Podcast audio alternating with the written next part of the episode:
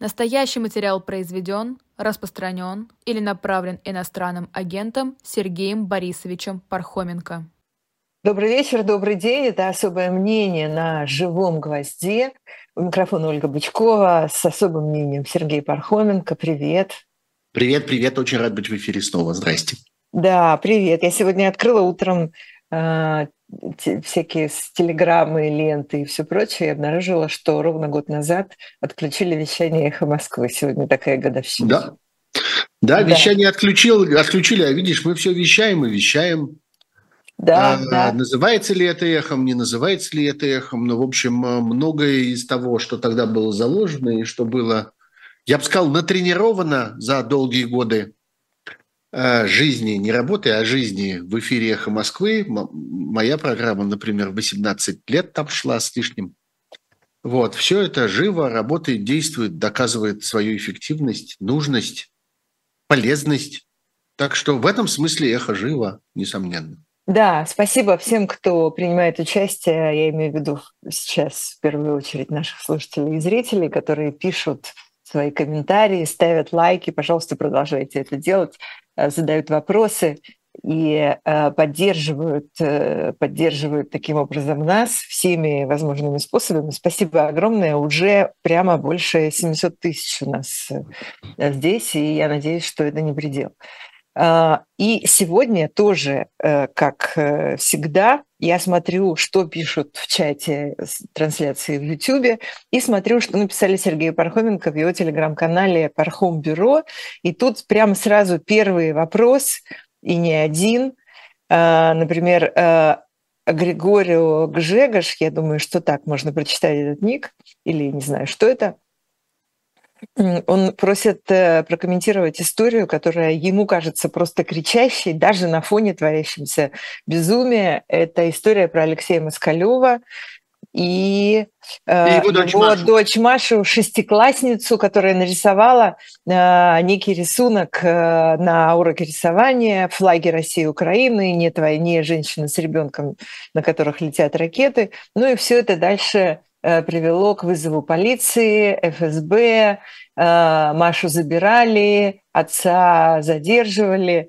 Теперь ему грозит до 3 лет тюрьмы, а ей грозит приют, потому что они живут отдельно от Машиной мамы. История действительно, прав наш слушатель, наш зритель, история действительно невероятно кричащая, невероятно чудовищные даже на фоне всего того, что мы видим в течение этого года. Да, я согласен, и в этой истории есть несколько историй.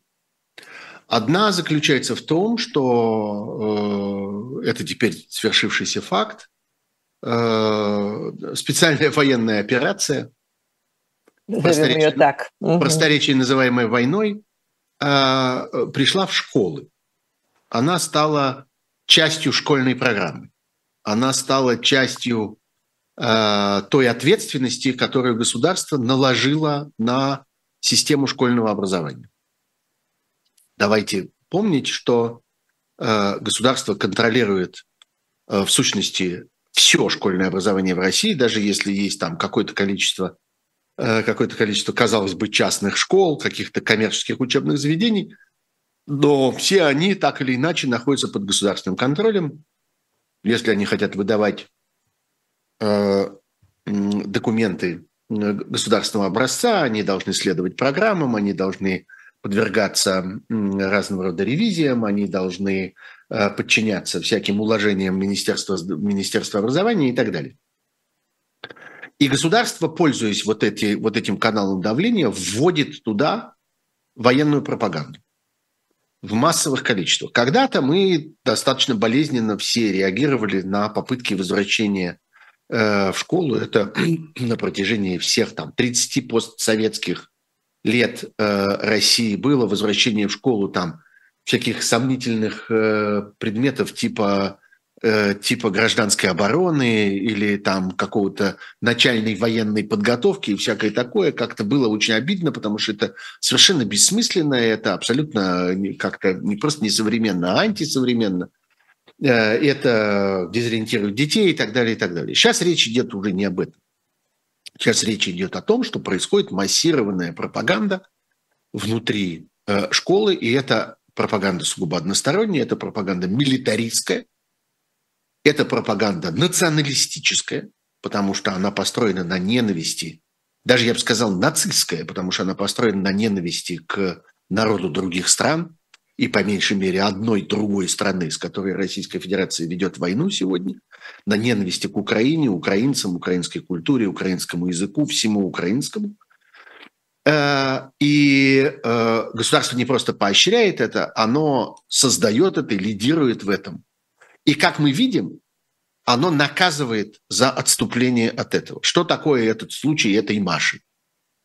Это попытка демонстративно, примерно наказать конкретную семью, конкретного ребенка, конкретного родителя в данном случае за попытку отступить от этой программы. Это, в общем, сегодня, уже в том виде, как это есть сегодня, делается более жестко, более грубо, более, я бы сказал, преступно, более нагло, чем это происходило в Советском Союзе. Я все-таки это хорошо помню. Я как-то закончил школу в 1980 году, совершенно как-то вот в период самого такого, я бы сказал, расцвета застоя. Вот, я хорошо помню нашу школу, я помню нашу программу как-то и могу это сравнить. Более того, моих более взрослых друзей были дети, и дети учились в школе еще и там в самые последние советские годы, в конце 80-х годов тоже можно было за этим следить, можно было это наблюдать, и есть с чем сравнить. Сейчас жестче. Кроме того, есть вторая сторона дела. При Сталине могло такое быть вполне. При Сталине сажали Про Сталине не могу судить сам. Могу судить только по книжкам и воспоминаниям. Там было много всякого, там были моменты, когда у детей требовали выдирать страницы из учебников, замазывать в этих учебниках портреты тех политических деятелей, которые были объявлены врагами народа. Были, так сказать, ежедневные молебны на портрет Сталина и всякое такое. Все это было, обо всем этом мы читаем, и это была часть массовых политических репрессий. Это был элемент системы массовых политических репрессий в 30-е, 40-е, начале 50-х годов. Сегодня это часть политических репрессий в России. Точно так же. Пока речь не идет о выдирании страниц, но в ту секунду, когда это кому-то придет в голову, ничто не мешает это внедрить, я бы так сказал.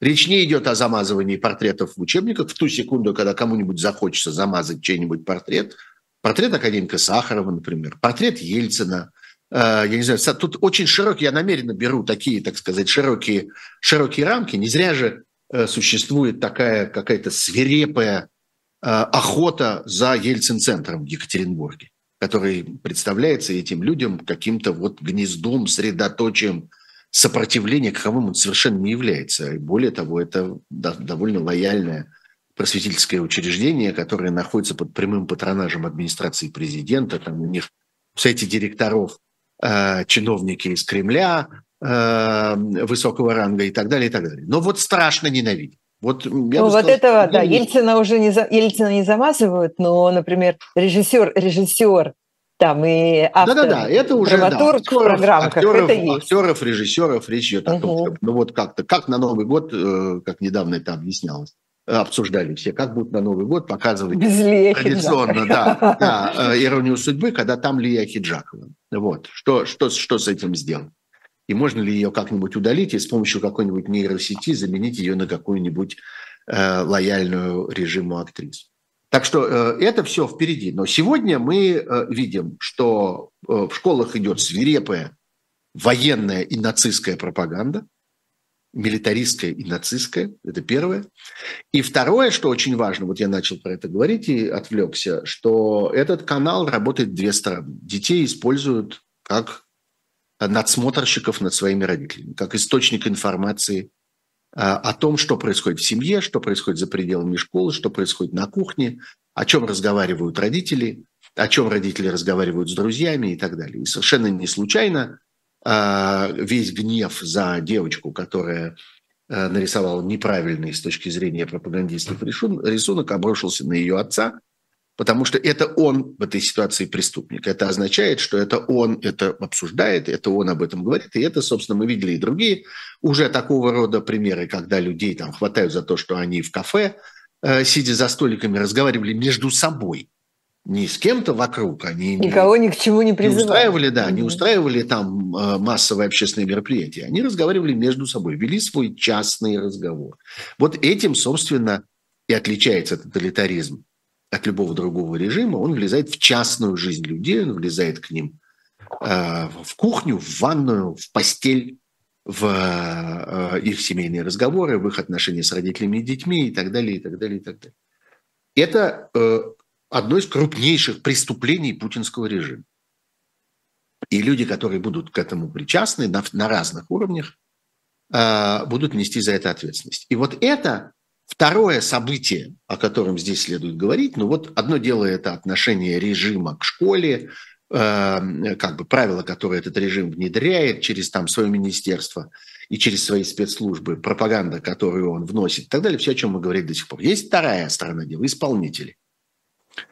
Люди, которые, во-первых, страшно испуганы происходящим и не понимают, что еще нужно сделать для того, чтобы доказать свою лояльность. Они начинают бежать впереди паровоза, далеко впереди паровоза. И мы это видим в самых разных сферах не просто общественной жизни, а жизни российского общества. Это же относится и к людям, которые снимают с книжных витрин книжки, которые им никто не приказывал снимать, которые удаляют из проката фильмы, которые им никто не приказывал удалять, которые снимают с афиш имена, то, о чем ты говорил, которые им никто не приказывал внимать. У нас есть иногда, в некоторых случаях, какие-то смутные свидетельства о том, как этот механизм работает, в тех случаях, когда этот механизм есть. Вот, например, на этой неделе, буквально день или два тому назад, многие обратили внимание на интервью Дмитрия Назарова и его жены.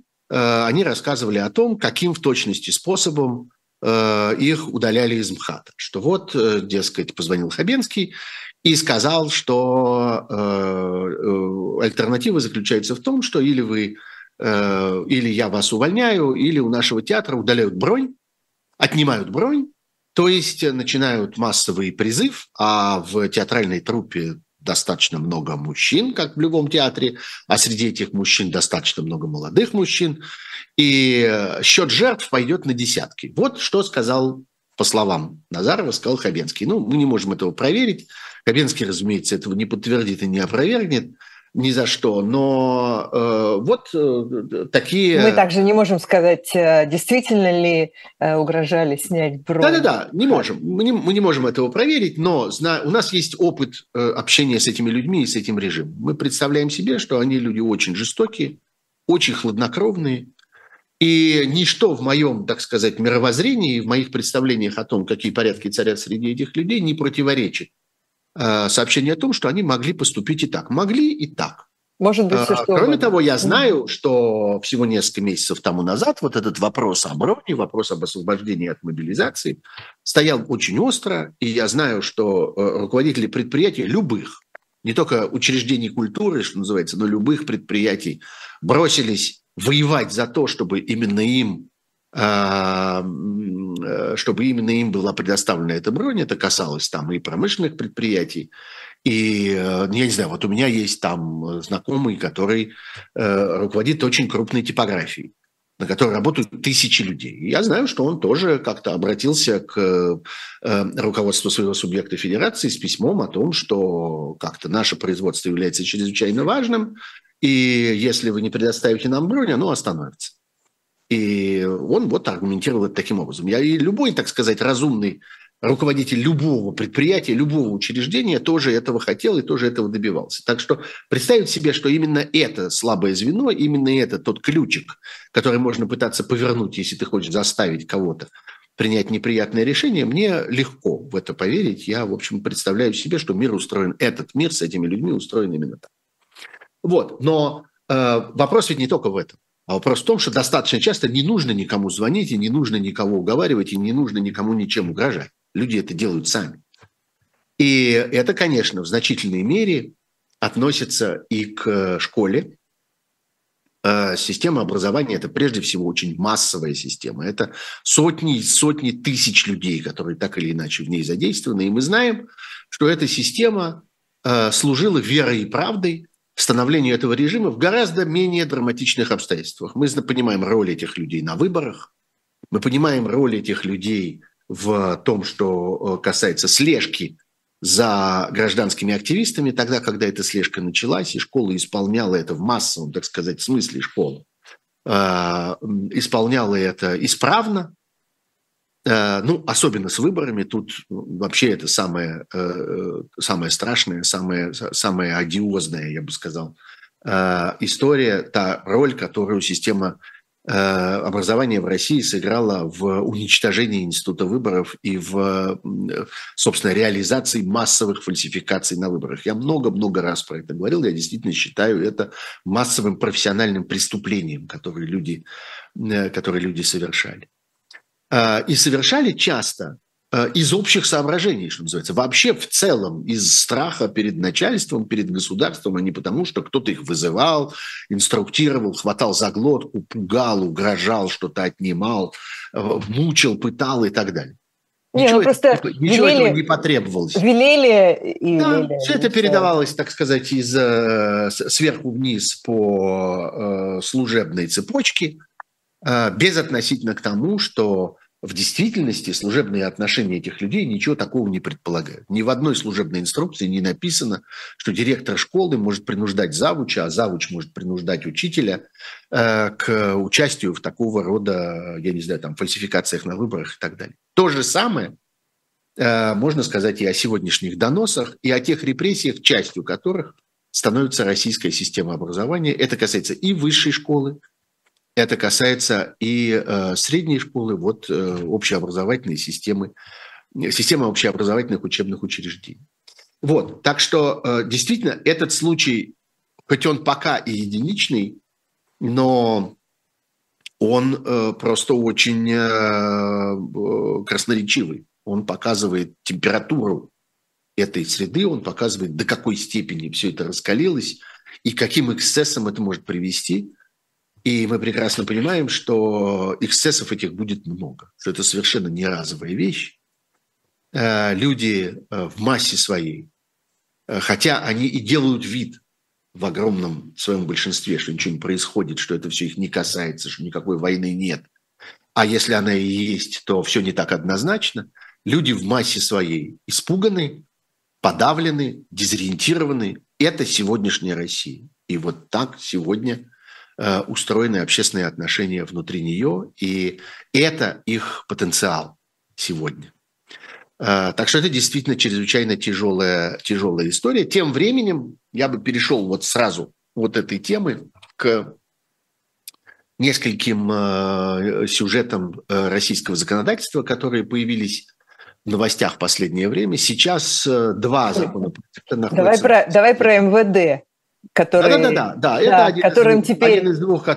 я хотел сказать. Значит, один из законопроектов, о которых сейчас идет речь, это законопроект, который предполагает удаление из списка отягчающих вину обстоятельств при совершении преступления. К таким обстоятельствам относятся, алкогольное или наркотическое опьянение, или всякие другие дела. Но еще одним из отягчающих обстоятельств была служба преступника, принадлежность преступника к полиции, к органу внутренних дел. Как бы предполагалось, что если преступление совершает не просто человек, а прям целый полицейский, это увеличивает его вину. Надо сказать, спрос с него больше. Да. Спрос с него больше. Надо сказать, что это является ведь такой одной половинкой симметричной ситуации, которая существует в российском праве, как и в праве огромного количества других государств. И наоборот, ответственность за ущерб, наносимый полицейскому, несравненно больше, чем за ущерб, наносимый любому другому человеку. Таким образом, вот как бы и в одну, и в другую сторону это работает. Если есть, я не знаю, там грабители банка, которые вдвоем пришли в банковское отделение и выносят оттуда деньги, а при попытке их задержать один из них выстрелил в полицейского или хотя бы ударил полицейского, а другой нет, то ответственность их будет совершенно разная. И эта разница в этих ответственностях может измеряться десятками лет. Потому что у одного в составе преступления имеется нападение на полицейского при исполнении служебных обязанностей, а у другого нет. Вот симметрично этому была и ответственность самих полицейских. Раз государство специально вас защищает, раз государство наделяет вас огромным количеством разных льгот, начиная от преждевременного выхода на пенсию, всяких денежных доплат, всяких льгот при получении жилья, при образовании детей и прочее, и прочее, и прочее. Очень много льгот у военнослужащих в России, особенно военнослужащих, которые относятся вот к органам внутренних дел, к разного рода спецслужбам, силовым структурам и так далее, то тогда и несите ответственность. Вот эта симметрия устранена, точнее устраняется. Сегодня мы находимся в процессе, и сегодня... Это дополнительная ответственность преступника в случае, если он окажется принадлежащим к системе внутренних дел. Эта ответственность удаляется, потому что дальше следует достаточно нелепое объяснение, что их всего 1%, ну и что их всего 1%. А какая разница, их много или мало? Они есть, на самом деле, эти преступления, совершаемые полицейскими. Но смысл этого чрезвычайно простой. Люди должны быть освобождены от какого бы то ни было страха за совершаемые ими попутные преступления, если попутность это связана с исполнением вот этих военных приказов, с участием в как бы преступной деятельности власти в военное время. Люди не должны беспокоиться о том, что они понесут ответственность за применение оружия, за злоупотребление своими полномочиями, за самые разные вещи, начиная от простой грубости, там, угроз, дискриминации и оскорблений, и кончая шантажом, кончая взятками, кончая коррупцией, кончая насилием, ракетирством и так далее. Чего только не встретишь в деятельности российской полиции и вот этих вот людей в форме и с оружием, которых российское государство наделило этой дополнительной властью. Так что этих людей освобождают, раскрепощают, я бы сказал. Их освобождают от химеры совести. Это процесс, который оказывается повсеместным в России. Мы часто повторяем эту фразу, пришедшую к нам из ужасных времен гитлеровского нацизма. Вот я освобождаю вас от химеры совести. Вот их тоже освобождают от химеры совести и освобождают от страха ответственности.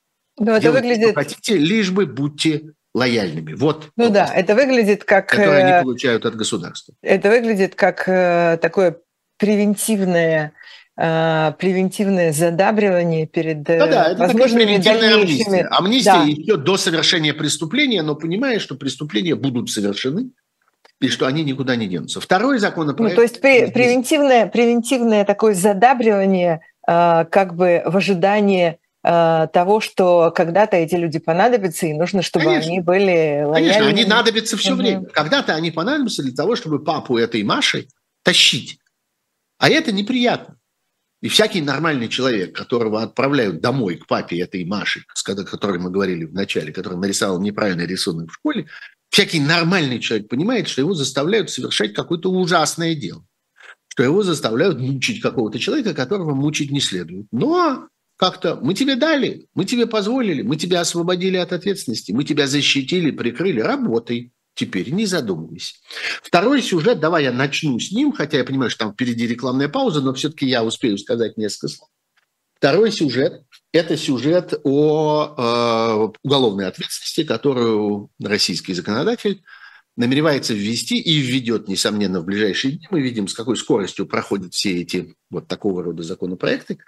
Уголовная ответственность за дискредитацию участников специальной военной операции. А что тут такого, спросите вы? Это же уже все давно есть. Это уже давно работает. Нет. давно есть дискредитация так называемая, то есть попытка сказать правду, попытка оценить по реальным поступкам армию, вооруженные силы Российской Федерации. Вот это давно есть.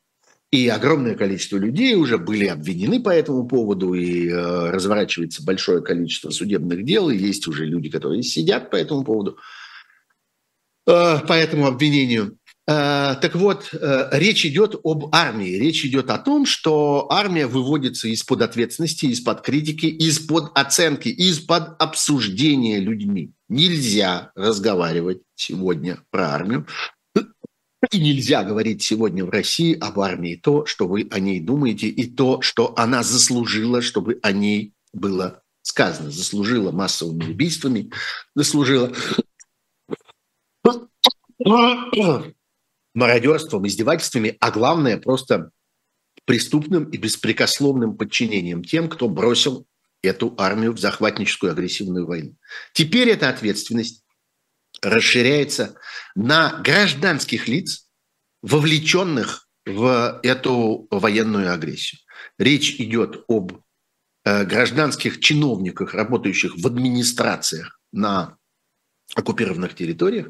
Речь идет о всех и всяческих формах коллаборантов, то есть людей, которые поддерживают захваты территории, установление там новых порядков, проведение там карательных операций, насилие над местными жителями и так далее. Вот сегодня мы говорим об этих людях как о преступниках, мы говорим о них как о соучастниках этих военных преступлений.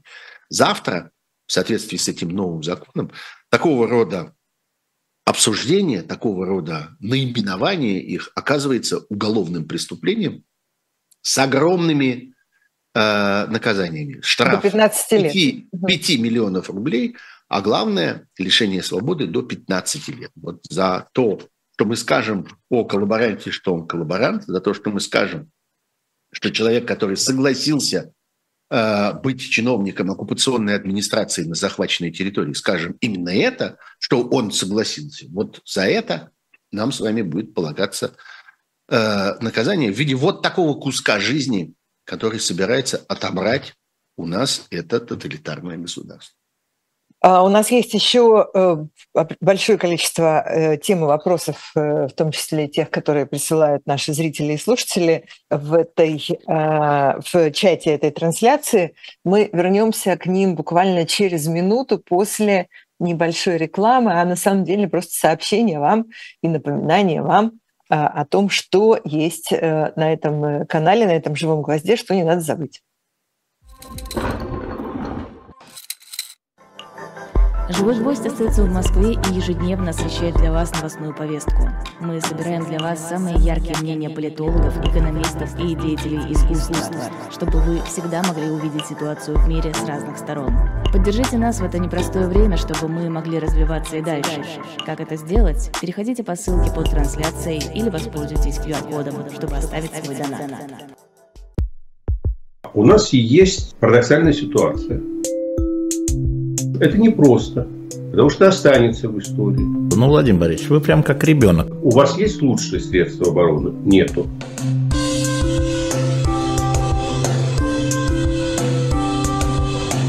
Мы же не живем в России просто так. У нас всегда должна быть какая-то миссия, ради которой можно сдохнуть. Это вообще вот кто доказал? Бжезинский. Настоящий материал произведен, распространен или направлен иностранным агентом Сергеем Борисовичем Пархоменко. Мы продолжаем наше особое мнение на живом гвозде. С вами Ольга Бычкова с особым мнением Сергей Пархоменко. И прежде чем мы продолжим наш разговор о происходящих событиях, я добавлю еще небольшую рекламу. Это очередная книга, которую вы можете приобрести на сайте Shop Dilettant Media с печатью, между прочим, от Эхо за 2000 рублей. Да, это не очень дешево, прям сказать, но и книга тоже такая большая, красивая, красиво изданная, которую можно хоть читать, хоть дарить. Все, что хотите, делайте с этой книгой. Это книга Алексея Бабина «Граф Кавур. Человек, который создал Италию». Действительно очень хорошее издание на сайте Shop Дилетант Медиа. Возвращаясь к сегодняшним событиям, хочу попросить тебя как-то, не знаю, объединить вместе и проанализировать вот сразу серию событий, о которых мы читаем в лентах новостей. Это появление каких-то непонятных летательных объектов, беспилотников или чего-то еще не вполне опознанного в самых разных российских регионах. Это загадочная история в Санкт-Петербурге, где закрывали небо в ходе операции со смешным названием «Ковер», и потом открыли, слава богу, это длилось недолго. Но тоже, видимо, какие-то основания для этого имелись. И таких случаев становится все больше, и таких сообщений мы видим в новостях все больше. И скрыть это сложно, потому что люди просто знают и пишут. И тут уж секреты, не секреты. Это становится рутинной частью войны, абсолютно закономерно. Абсолютно естественно, потому что Украина постепенно и благодаря своему собственному производству, и благодаря активности, надо это отметить, большого количества людей, которые помогают украинской армии, помогают и деньгами, и закупленной техникой, и просто руками и ногами, и своей собственной деятельностью, и благодаря помощи западных стран, натовских стран, которые снабжают Украину различной техникой, Украина постепенно разворачивает свое давление на территорию Российской Федерации, и это происходит в полном соответствии с законами современной войны.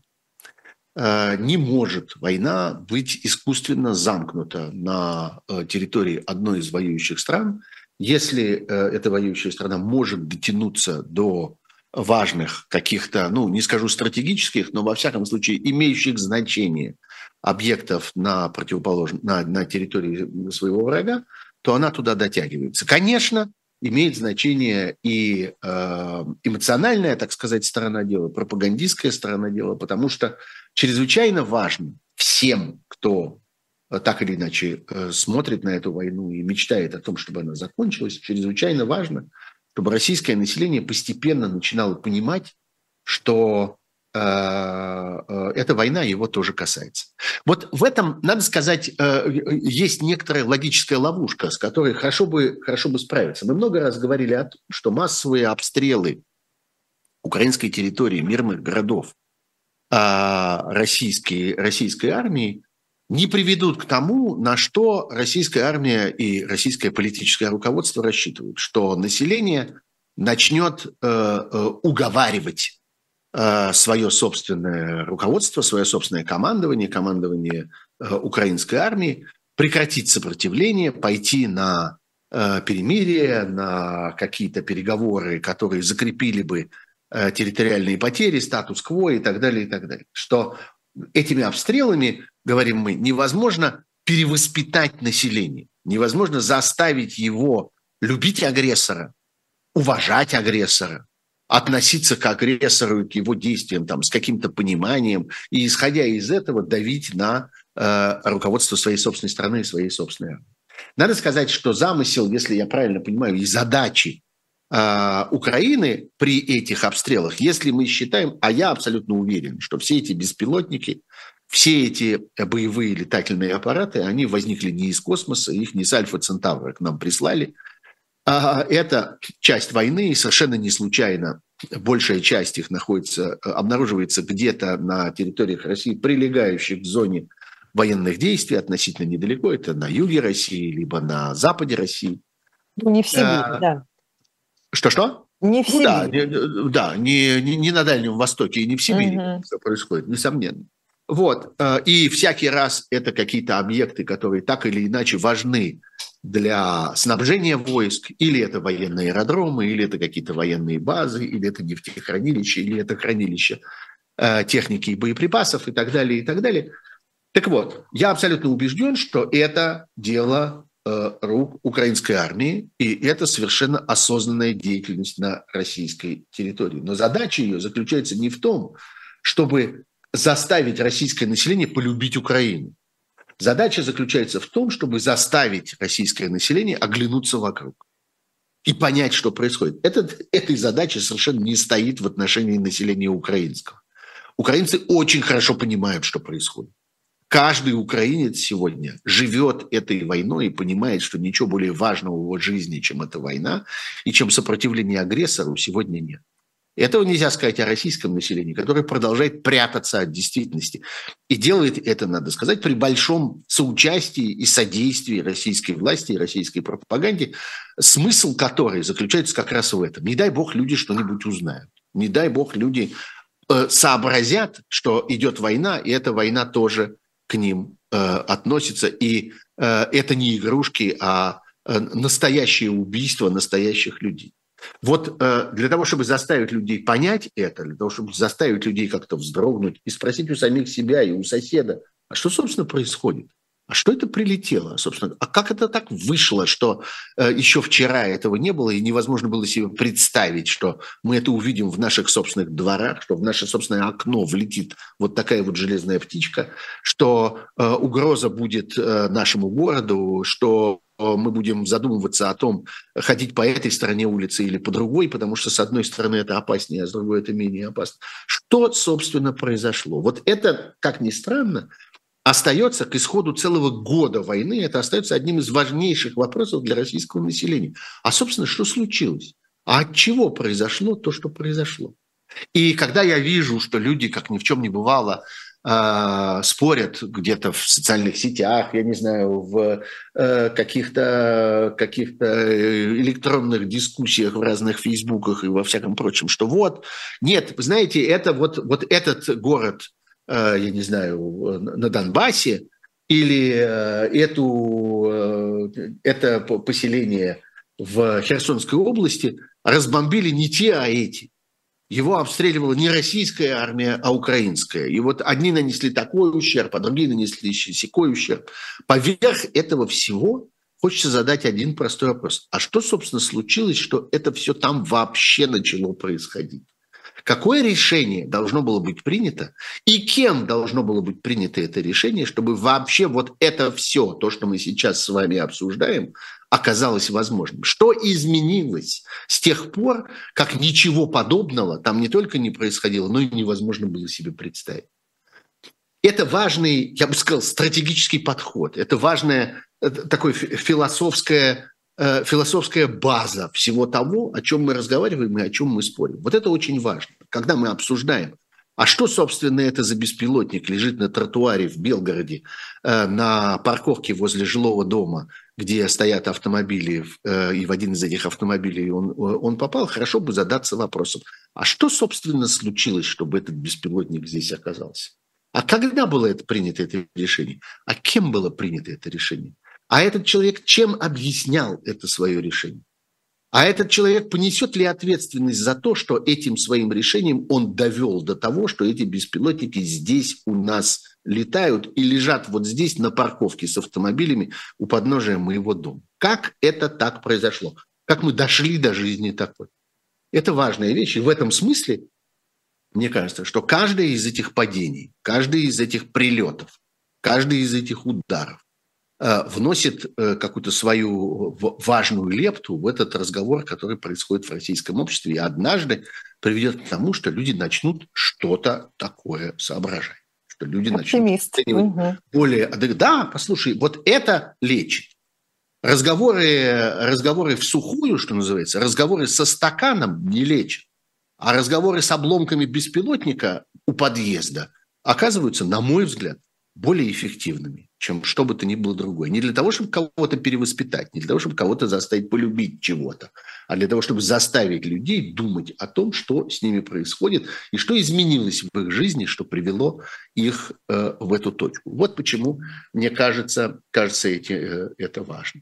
Слушай, людей забирают из семей на эту войну, возвращают это в виде этих грузов 200, так называемых. Конечно, это связанная вещь. И почему-то это все равно ничего не меняет. И, да? Почему не меняет? И то нужно, и другое нужно, и то работает, и это работает.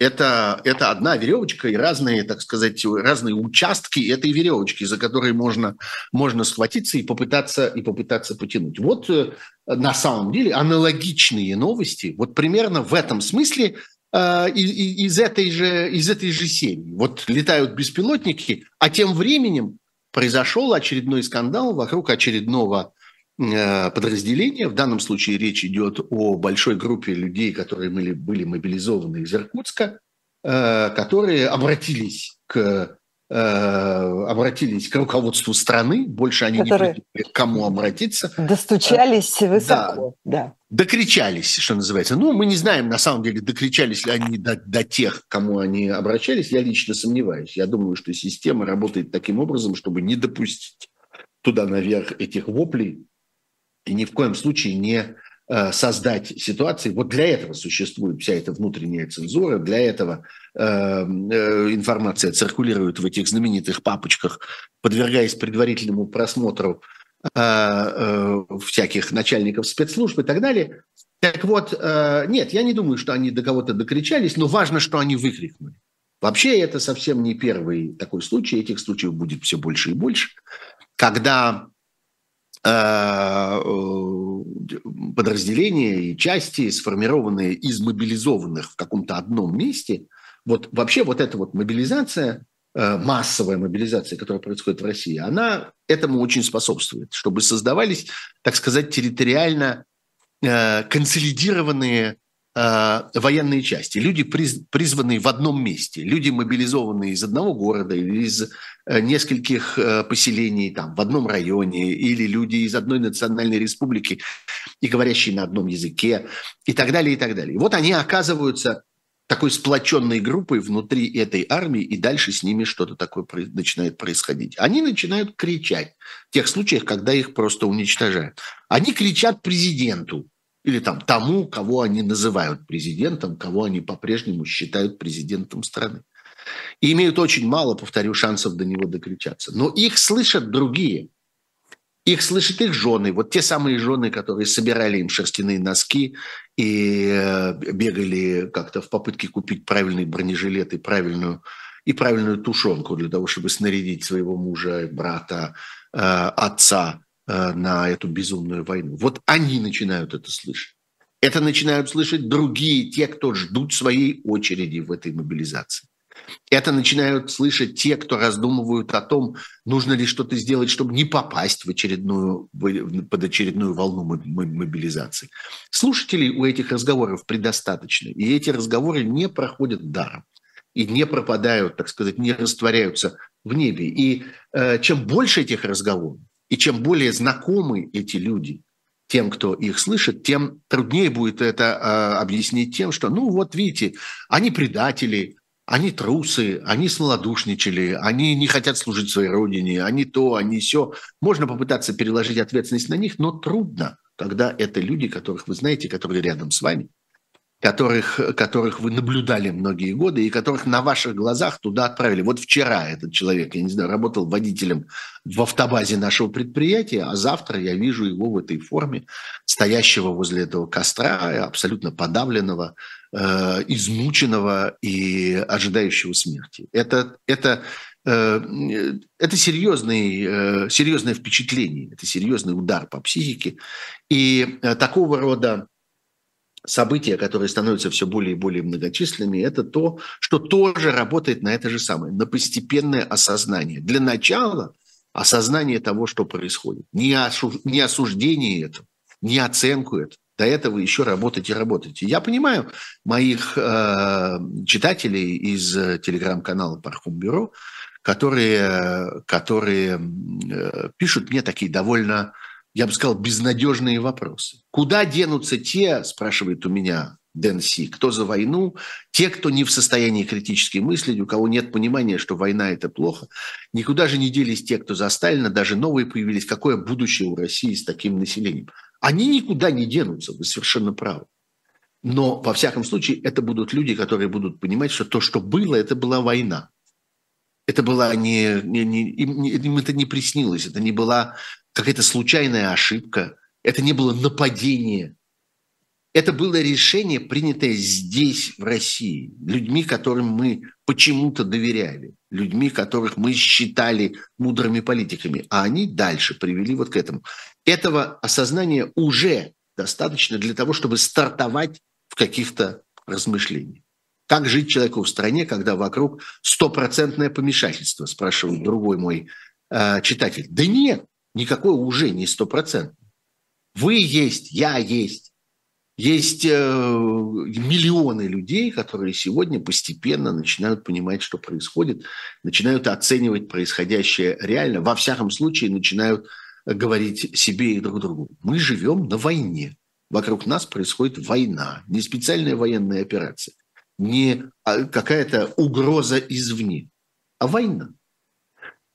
И в эти дни, конечно, вот только что мы пережили годовщину этой войны. Я как-то насмотрелся много разного видео. И несколько раз видел использованные разными авторами, я бы сказал, разных исторических таких хроник, когда они вспоминают, как это было, как это начиналось. Целые коллекции заявлений, выступлений, каких-то фраз, шуточек представителей российского государства, которые в последние дни, в последние часы перед объявлением войны врали о том, что этой войны не будет. Вот на меня большое впечатление произвели кадры с Лавровым, с какой-то его пресс-конференции, буквально за несколько дней до начала войны, где кто-то из журналистов буквально выкрикивает ему вопрос. Так что, будет война или не будет? И он делает такую драматическую театральную паузу и начинает как-то играть лицом, как-то и как бы он сдерживает смех, как-то пытается сохранить серьезность. Ему задали такой смешной, такой нелепый, такой наивный, такой бессмысленный вопрос. Он как-то сдерживает смех, сохраняет серьезность, как-то придерживает губы руками, потом обращается к тому, кто вел эту пресс-конференцию, и говорит, какие у вас все-таки журналисты, какие-то странные, какие-то они вопросы задают, непонятливые.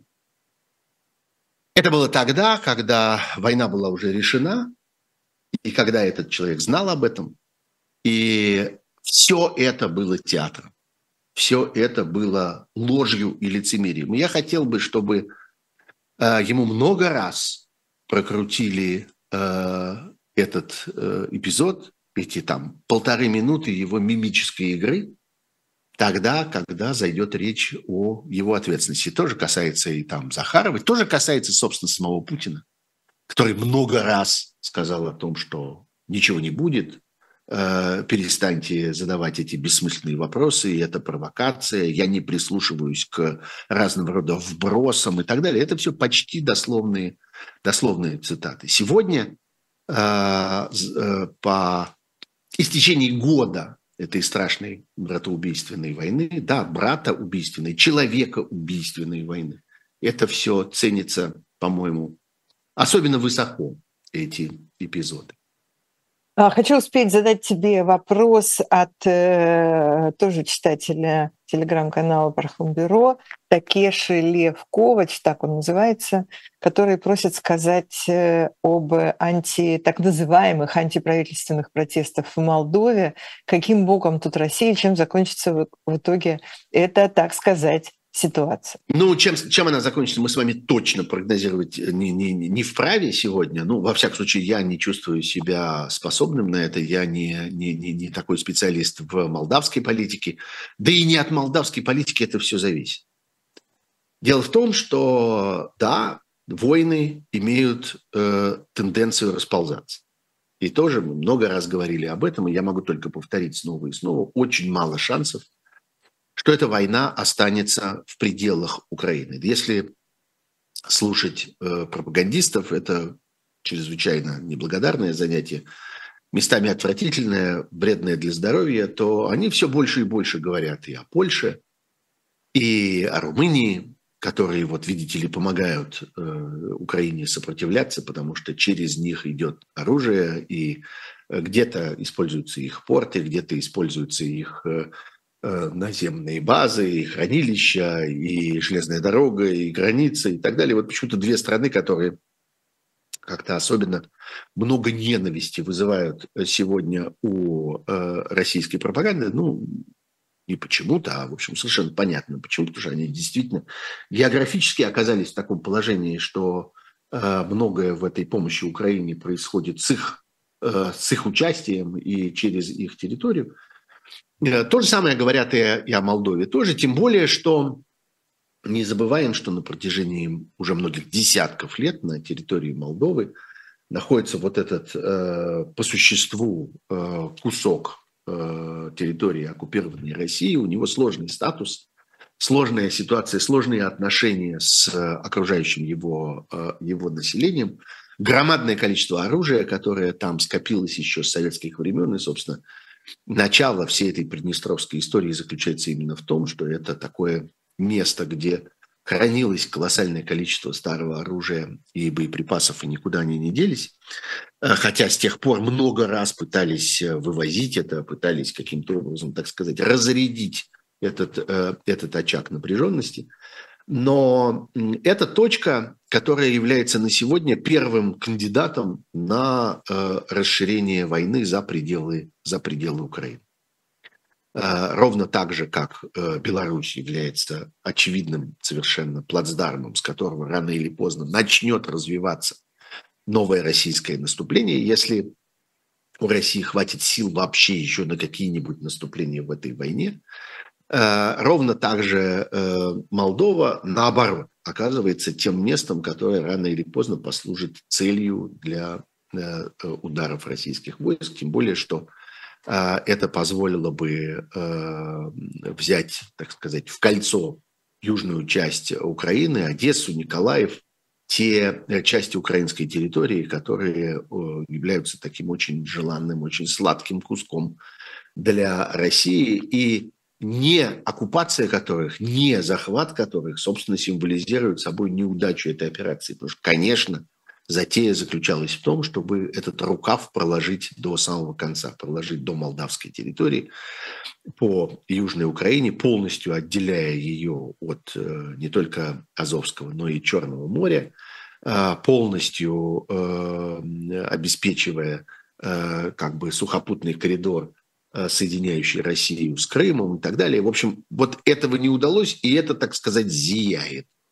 Вот это зияние вполне естественно и ожидаемо желание устранить это зияние при помощи удара через Молдову, а для этого нужно каким-то образом расправиться с этой страной. Опасность очень велика.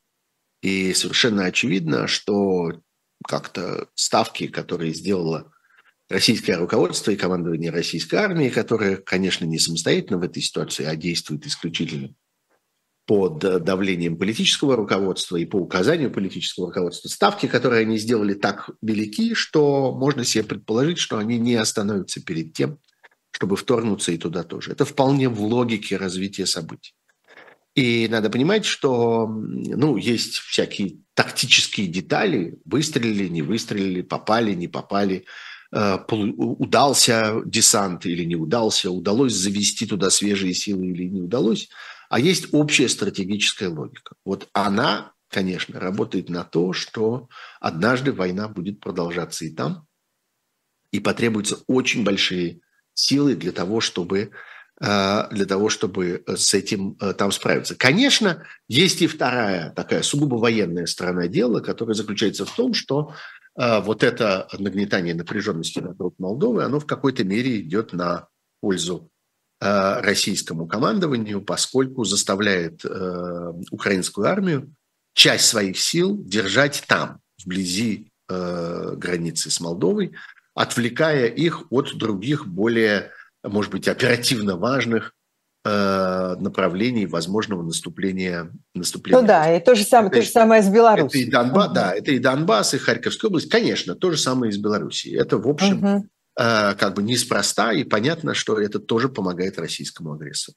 Закончим на этом. Это «Особое мнение» с Сергеем Пархоменко. Спасибо всем, кто принимал участие в этом разговоре. Я хочу еще только напомнить нашим зрителям и слушателям, что через 2 часа в этом же эфире мы будем разговаривать с Эмилем Чарап, который в РЭНД Корпорейшн делал доклад по поводу Украины и этой войны, и с основными вопросами, сколько это продлится, когда это закончится и чем. Будем все это подробно через 2 часа обсуждать. Тоже не пропустите. Спасибо большое всем. Пока. Счастливо.